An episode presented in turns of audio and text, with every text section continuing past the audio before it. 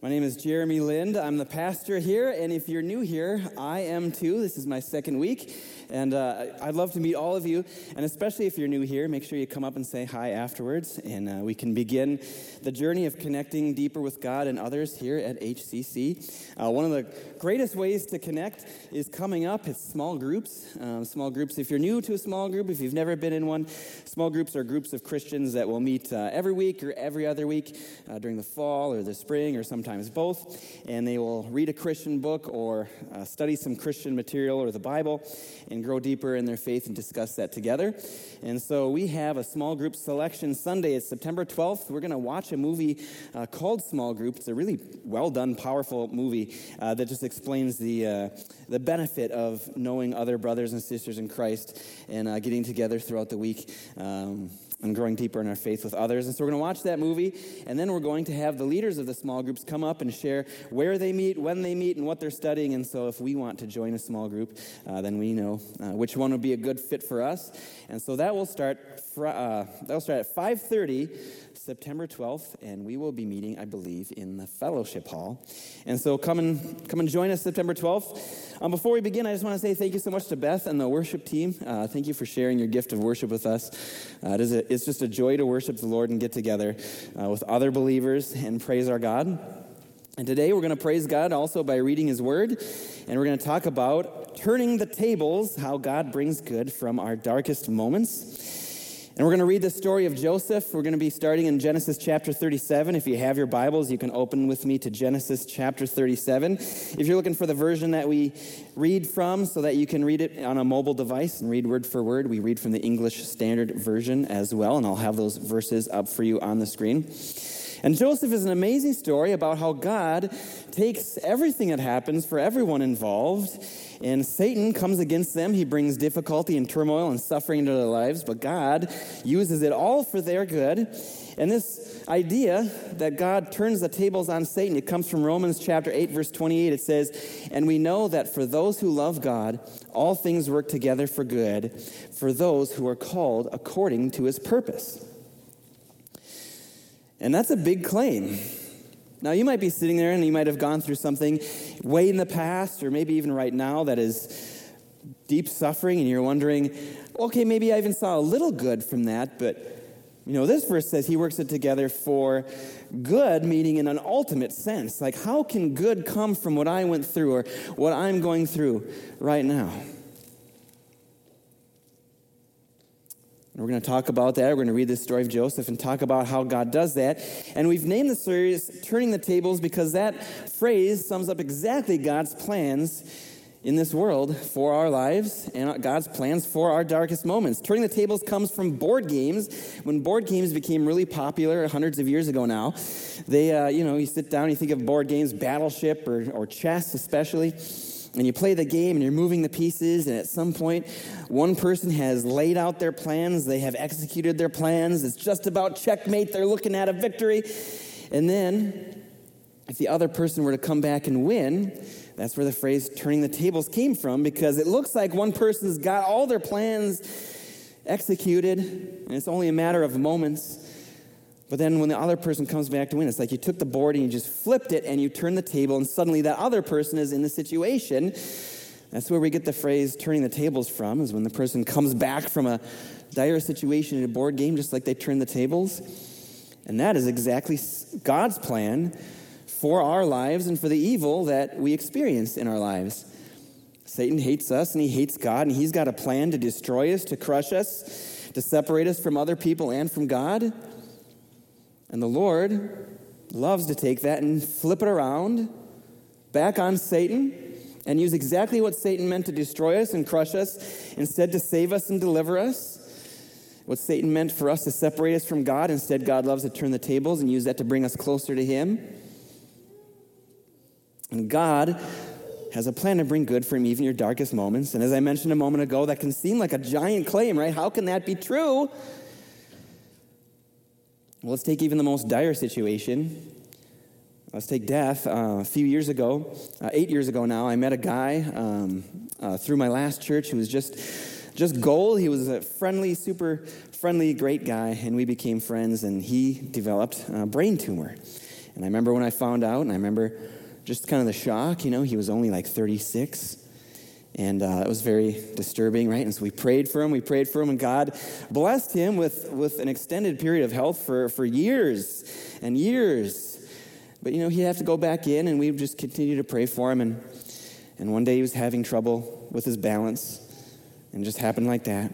And he went back in, and the tumor was back, and it spread fairly quickly.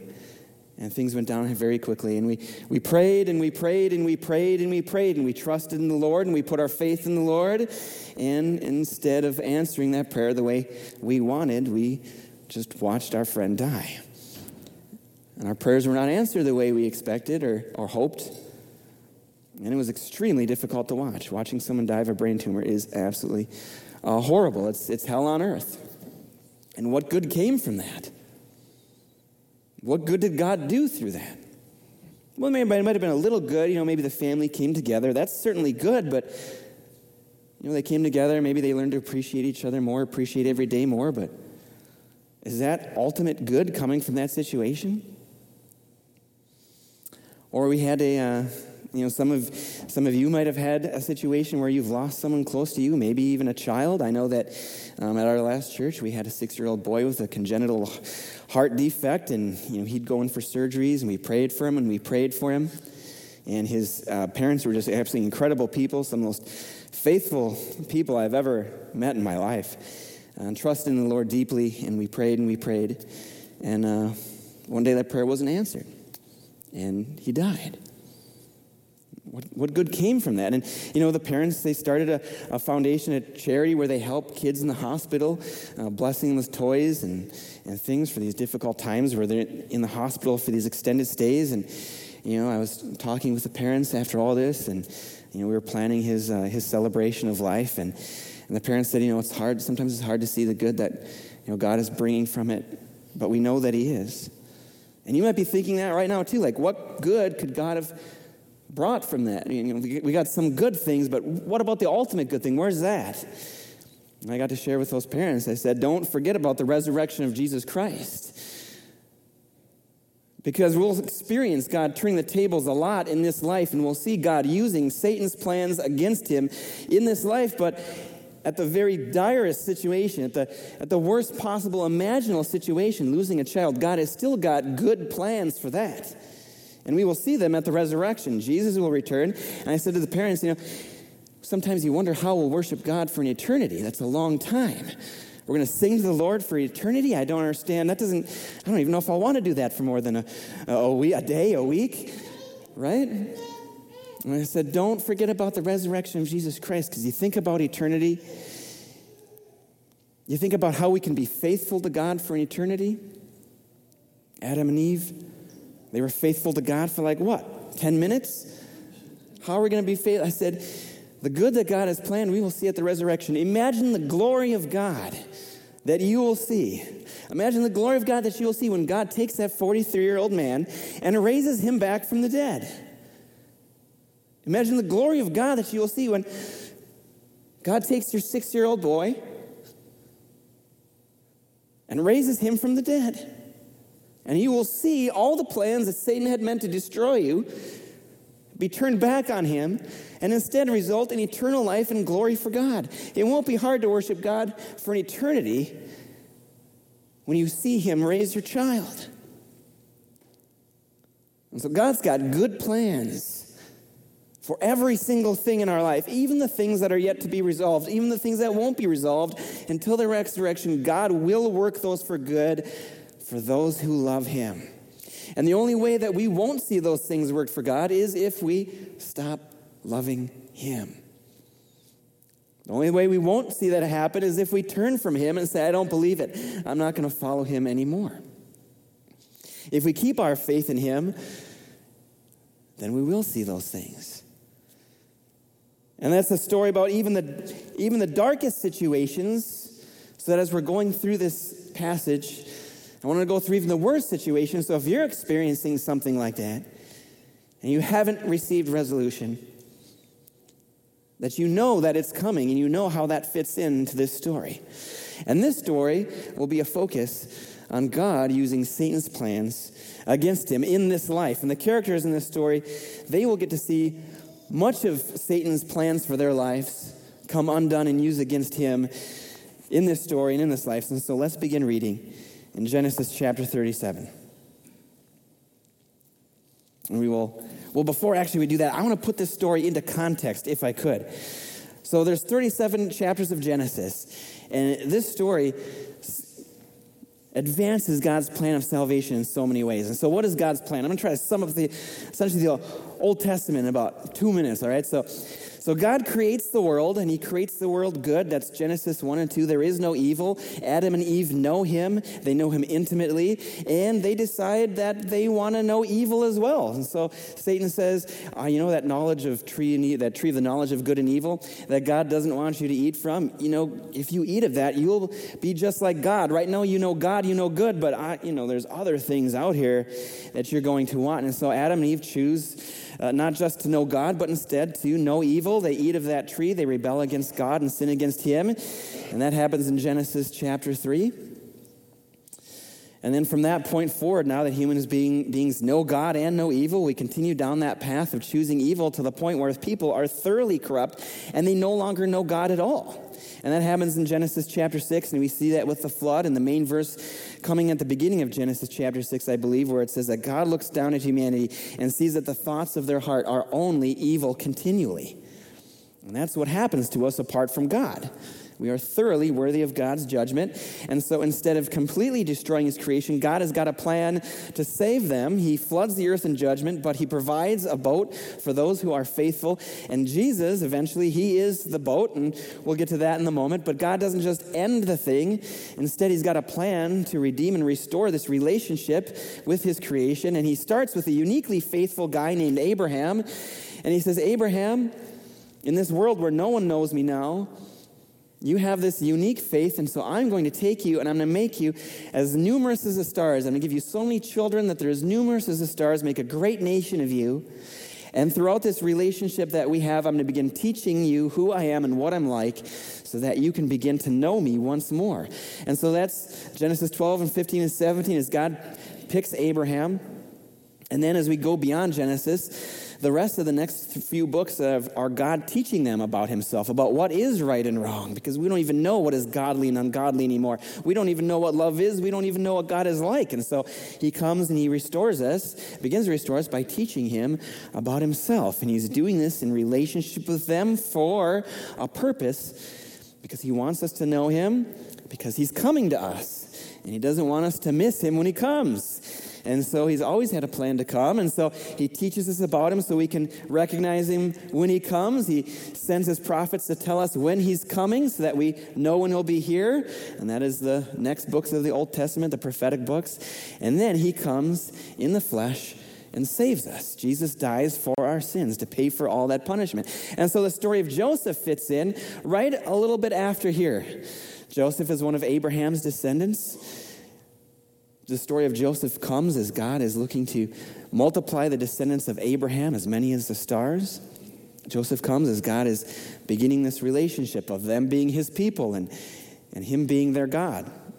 And there's a lot of questions as we've been reading through Genesis as we get to this point. As you look at God's plan to save his people and restore the relationship, there's a lot of questions about how this is going to work because there's a lot of family division as we read through. There's Jacob and Esau, there's deception. And you wonder, how are the people of God acting? How is God going to respond to this? How are they going to succeed if there's so much division and ungodliness? There's sin, there's lack of faith. And you see God teaching people who are not in relationship with Him about Him and bringing him into that, and we see those things resolved in the story of Joseph.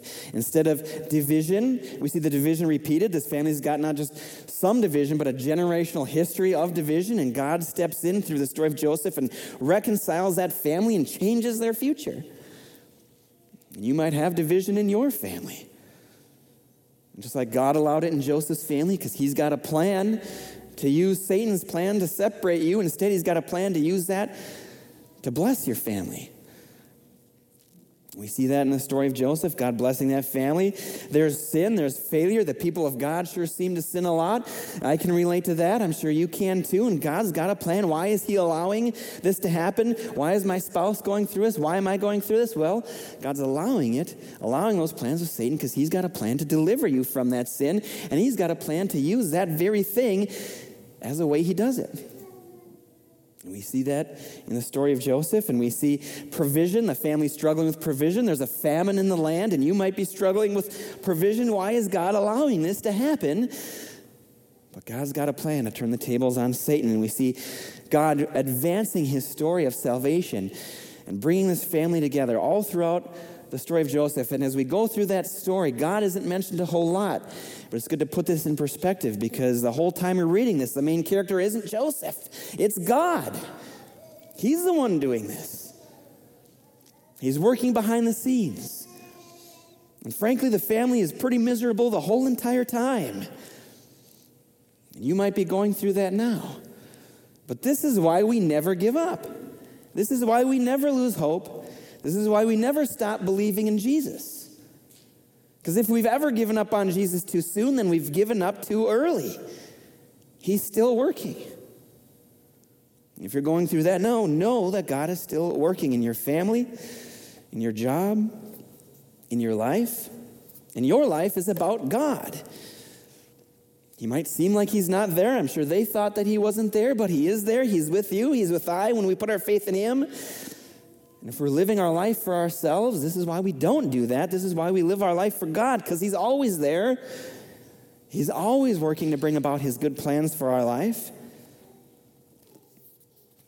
Let's begin reading about that. In Genesis chapter 37, we'll start in verse 1. It says, Jacob lived in the land of his father's sojournings in the land of Canaan. Jacob is Joseph's father, and these are the generations of Jacob. Joseph, being 17 years old, was pasturing the flock with his brothers. He was a boy with the sons of Bilhah and Zilpah, his father's wives. We just had a little baby girl. She's gorgeous over there. I just love her so much. Hi, sweetheart. Hi, darling. Oh man, just just gold, just gorgeous. We talked about names from the Bible. Bilhah and Zilpah did not make the list, but this is the name of Joseph's wives and uh, or Joseph's uh, mother. Uh, thank you. So, and Joseph brought a bad report of them to their father. Now, Israel loved, so Joseph brings a bad report about his brothers to his father.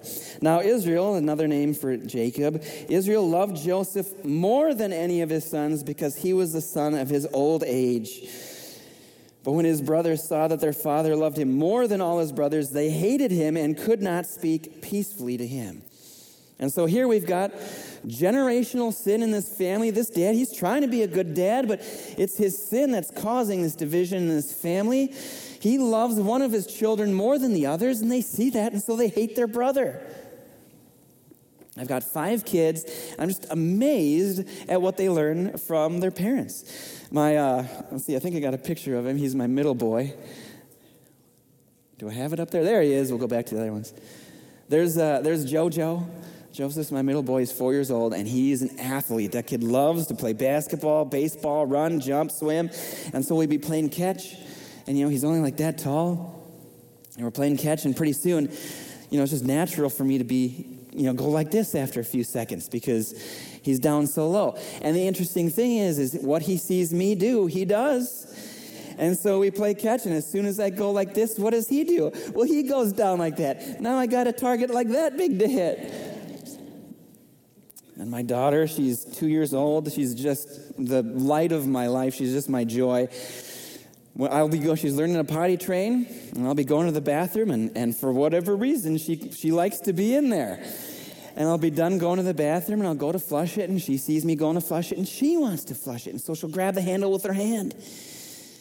And there's not much room left on that handle, and so I'll, she can't flush it. She's not strong enough, so I'll put my little finger on that handle to help her out, and she does what I do. And so I put my finger on the handle, and she lets go, and she puts her finger on the handle.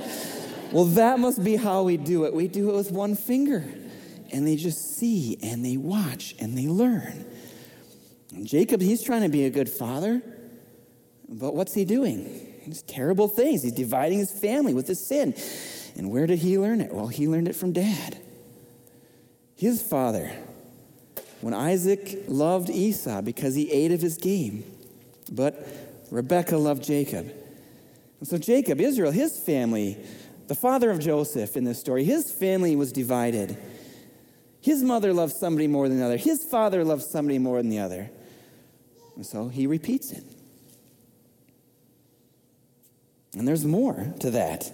The brothers hate Joseph. Where did they learn that kind of hate? Well, they learned it from their grandparents, they learned it from their parents. When the Lord saw that Leah was hated, he opened her womb, but Rachel was barren. His father loved one of his wives and hated the other. There's hate in that family among the family. And so, what do we do? The brothers, what do we do when something happens in our family? Well, we hate. And that's what they learn. And God has got a plan to take all these sins, all this evil, and instead use it to bring the family closer together. As we sit in our family and we go through these things, God has got a plan to use that to make our families whole. This is what God is going to do in this family.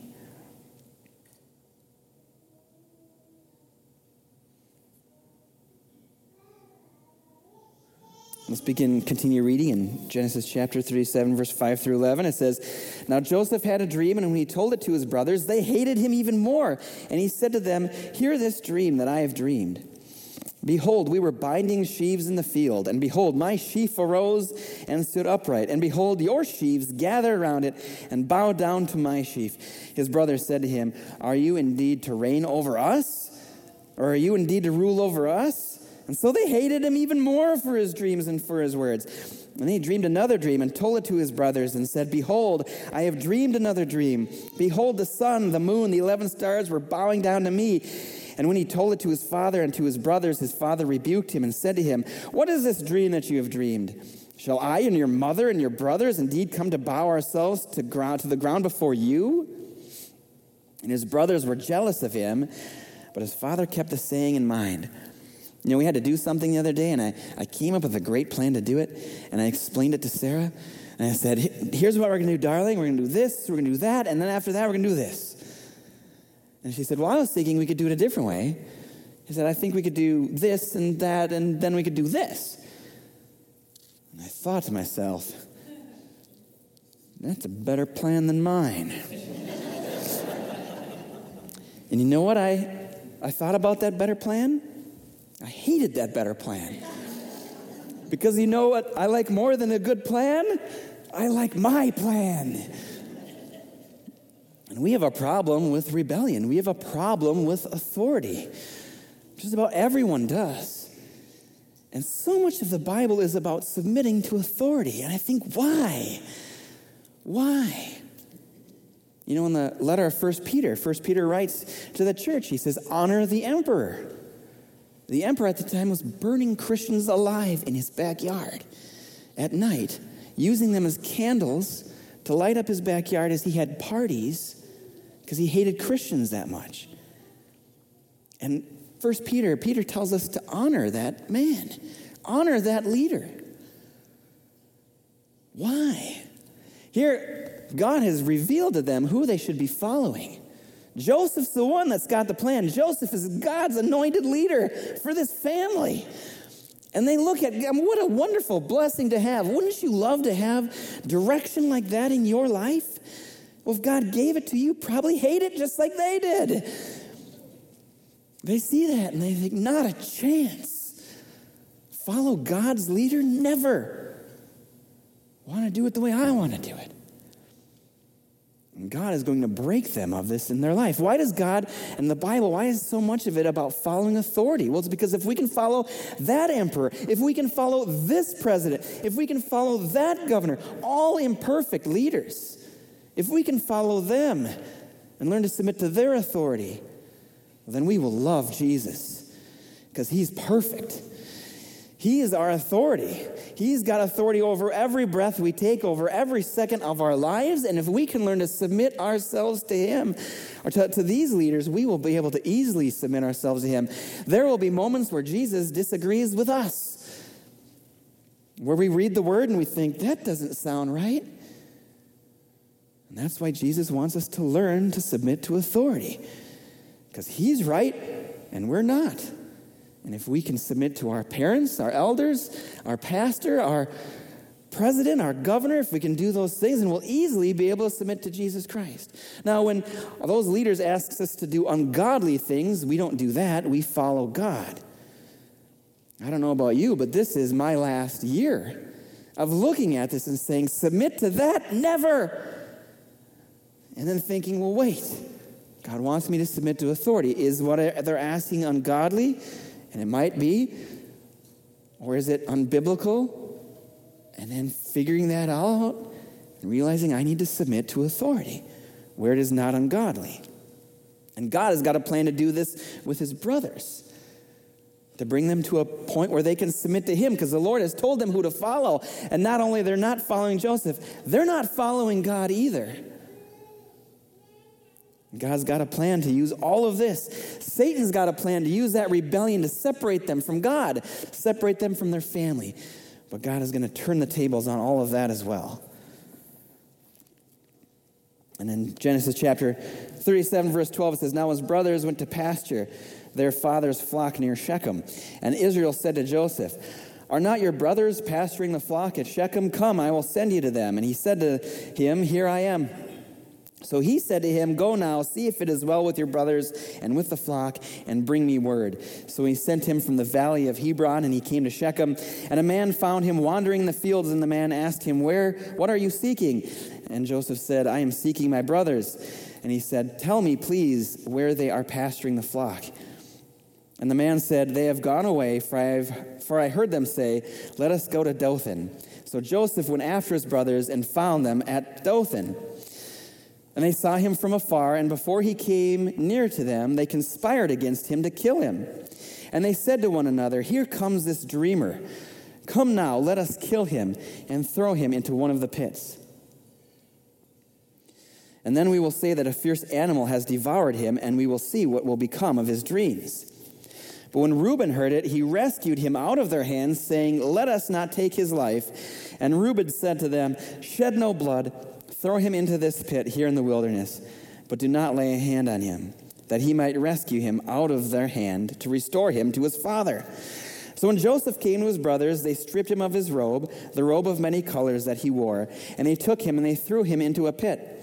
The pit was empty, and there was no water in it. Then they sat down to eat, and looking up, they saw a caravan of Ishmaelites coming from Gilead with their camels bearing gum, balm, and myrrh on their way to carry it down to Egypt. Then Judah said to his brothers, What profit is it if we kill our brother and conceal his blood? Come, let us sell him to the Ishmaelites, and let not our hand be upon him, for he is our brother, our own flesh. And his brothers listened to him. Then Midianite traders passed by, and they drew Joseph up and lifted him out of the pit and sold him to the Ishmaelites for 20 shekels of silver. They took Joseph to Egypt. When Reuben returned to the pit and saw that Joseph was not in the pit, he tore his clothes and returned to his brothers and said, The boy is gone, and I, where will I go? And then they took Joseph's robe and slaughtered a goat and dipped the robe in the, robe in the blood. And they sent the robe of many colors and brought it to their father and said, This we have found. Please identify whether it is your son's robe or not. And he identified it and said, It is my son's robe. A fierce animal has devoured him. Joseph is without doubt torn to pieces. And then Jacob tore his garments and put sackcloth on his loins and mourned for his son many days. All his sons and all his daughters rose up to comfort him, but he refused to be comforted and said, No, I shall go down to Sheol to my son mourning. Thus his father wept for him. And meanwhile, the Midianites had sold him in Egypt to Potiphar, an officer of Pharaoh, the captain of the guard. And so, you know, I named my middle boy, we call him Jojo, his name is Joseph. And I named my son Joseph because of the character in the scripture, who's amazing. I named him back both after the Old Testament character and the father of Jesus. Both of them are just fantastic characters. There's hardly any characters in the Bible whose stories are presented without their sin without them sinning in some major way. Now, Joseph certainly had sin, but we don't read any about it because none of it comes out. He is such a righteous man all throughout the story. He's just following the Lord. It's inspirational. That is fantastic. And God sees that faithfulness of Joseph, and He honors that faithfulness in many ways. You might be familiar with this story. Spoiler alert, we're going to go through it in the coming weeks. But what happens to Joseph is that he's sold into slavery through no fault of his own. God intended him for be, to, to be a leader. His followers rebelled. You might be going through that at work or something right now, right? Through no fault of his own, they rebelled. He's sent into slavery. And yet God blesses him and allows him to prosper. And he goes from being a slave to being one of the main leaders and trusted people throughout the most powerful nation in the world at that time, Egypt. And then someone comes and they lie against him, they gossip about him. The, the man who's at the top, the Pharaoh, he sends him to jail, believes the gossiper and the liar. And Joseph, through no fault of his own experience, this is another time of crushing defeat in his life. But God sees his faithfulness. And it doesn't matter whether Joseph is in the palace or in the prison, he's always following God, and God's always blessing him, bringing him back to the top. And it's hard and it's difficult, but God is always taking the plans that other people mean to destroy Joseph and turning it around and using those plans to instead bless Joseph and bless the world. It's an amazing story. That's an inspirational story.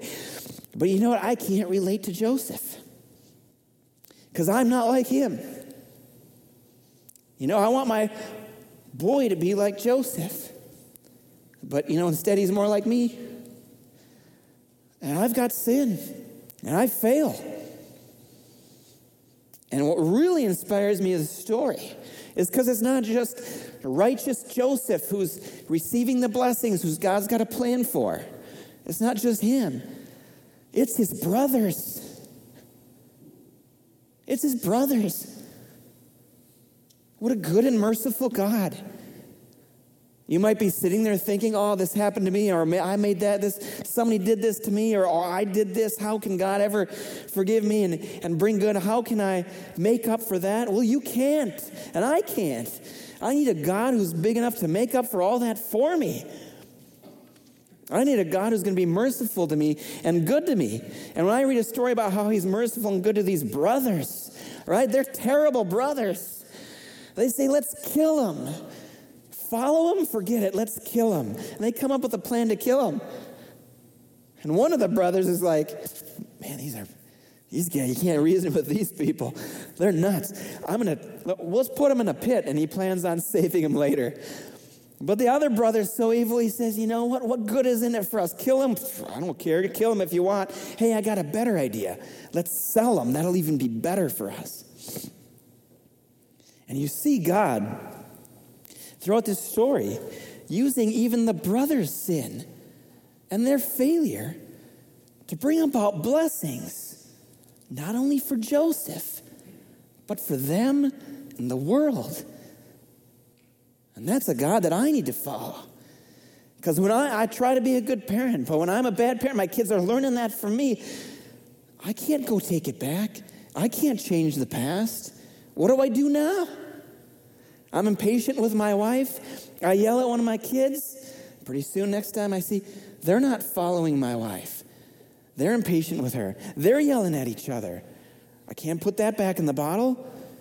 I need a God who's big enough to take all of that and work it for my family's good. Like Romans chapter 6 says, like, what then do we do? Continue in sin? No, we repent. We try to follow the Lord. It's not good that we sin. But if we believe in Him, certainly we don't sin so that His grace may abound. We try not to sin, we repent, but we have got a God who's so good when we put our faith and trust in Him. He will take even our sin and use that for our family's good for the good of the world.